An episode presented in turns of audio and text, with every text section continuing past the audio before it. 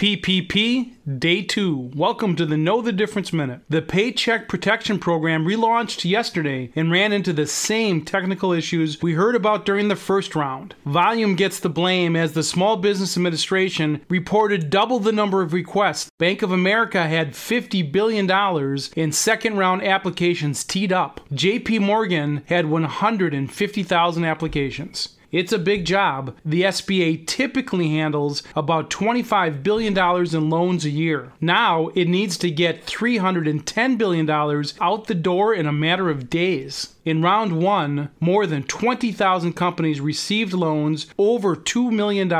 This morning on CNBC, Treasury Secretary Steven Mnuchin said the SBA will do a full review of any PPP loan over $2 million as he felt it was inappropriate for most of the companies to take first round loans. I'm Dave Spano from Annex Wealth Management, and that's your Know the Difference Minute.